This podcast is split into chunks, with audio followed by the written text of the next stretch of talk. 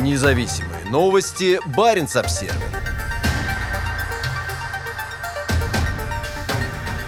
В Плесецке запустили вторую за год противоспутниковую ракету.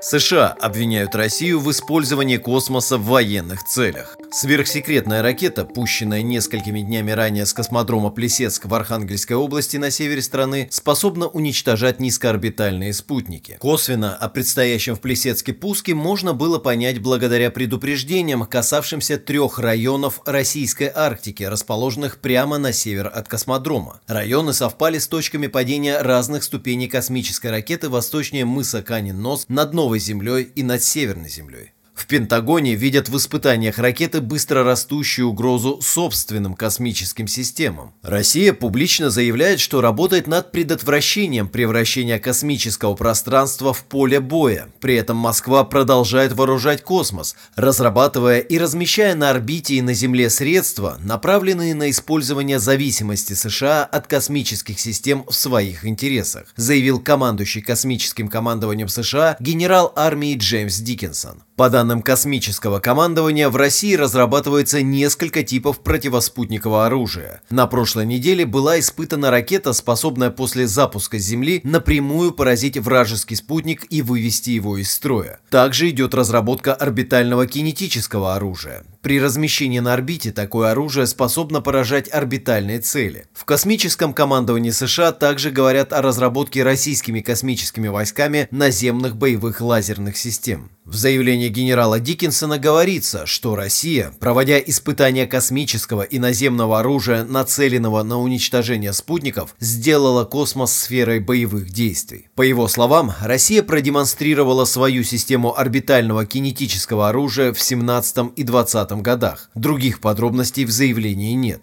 В апреле этого года Баренц-Обсервер писал о первом в этом году пуске из Плесецка противоспутниковой ракеты, оставившей яркий след в небе над двумя отдаленными деревнями в Республике Коми, расположенными севернее космодрома.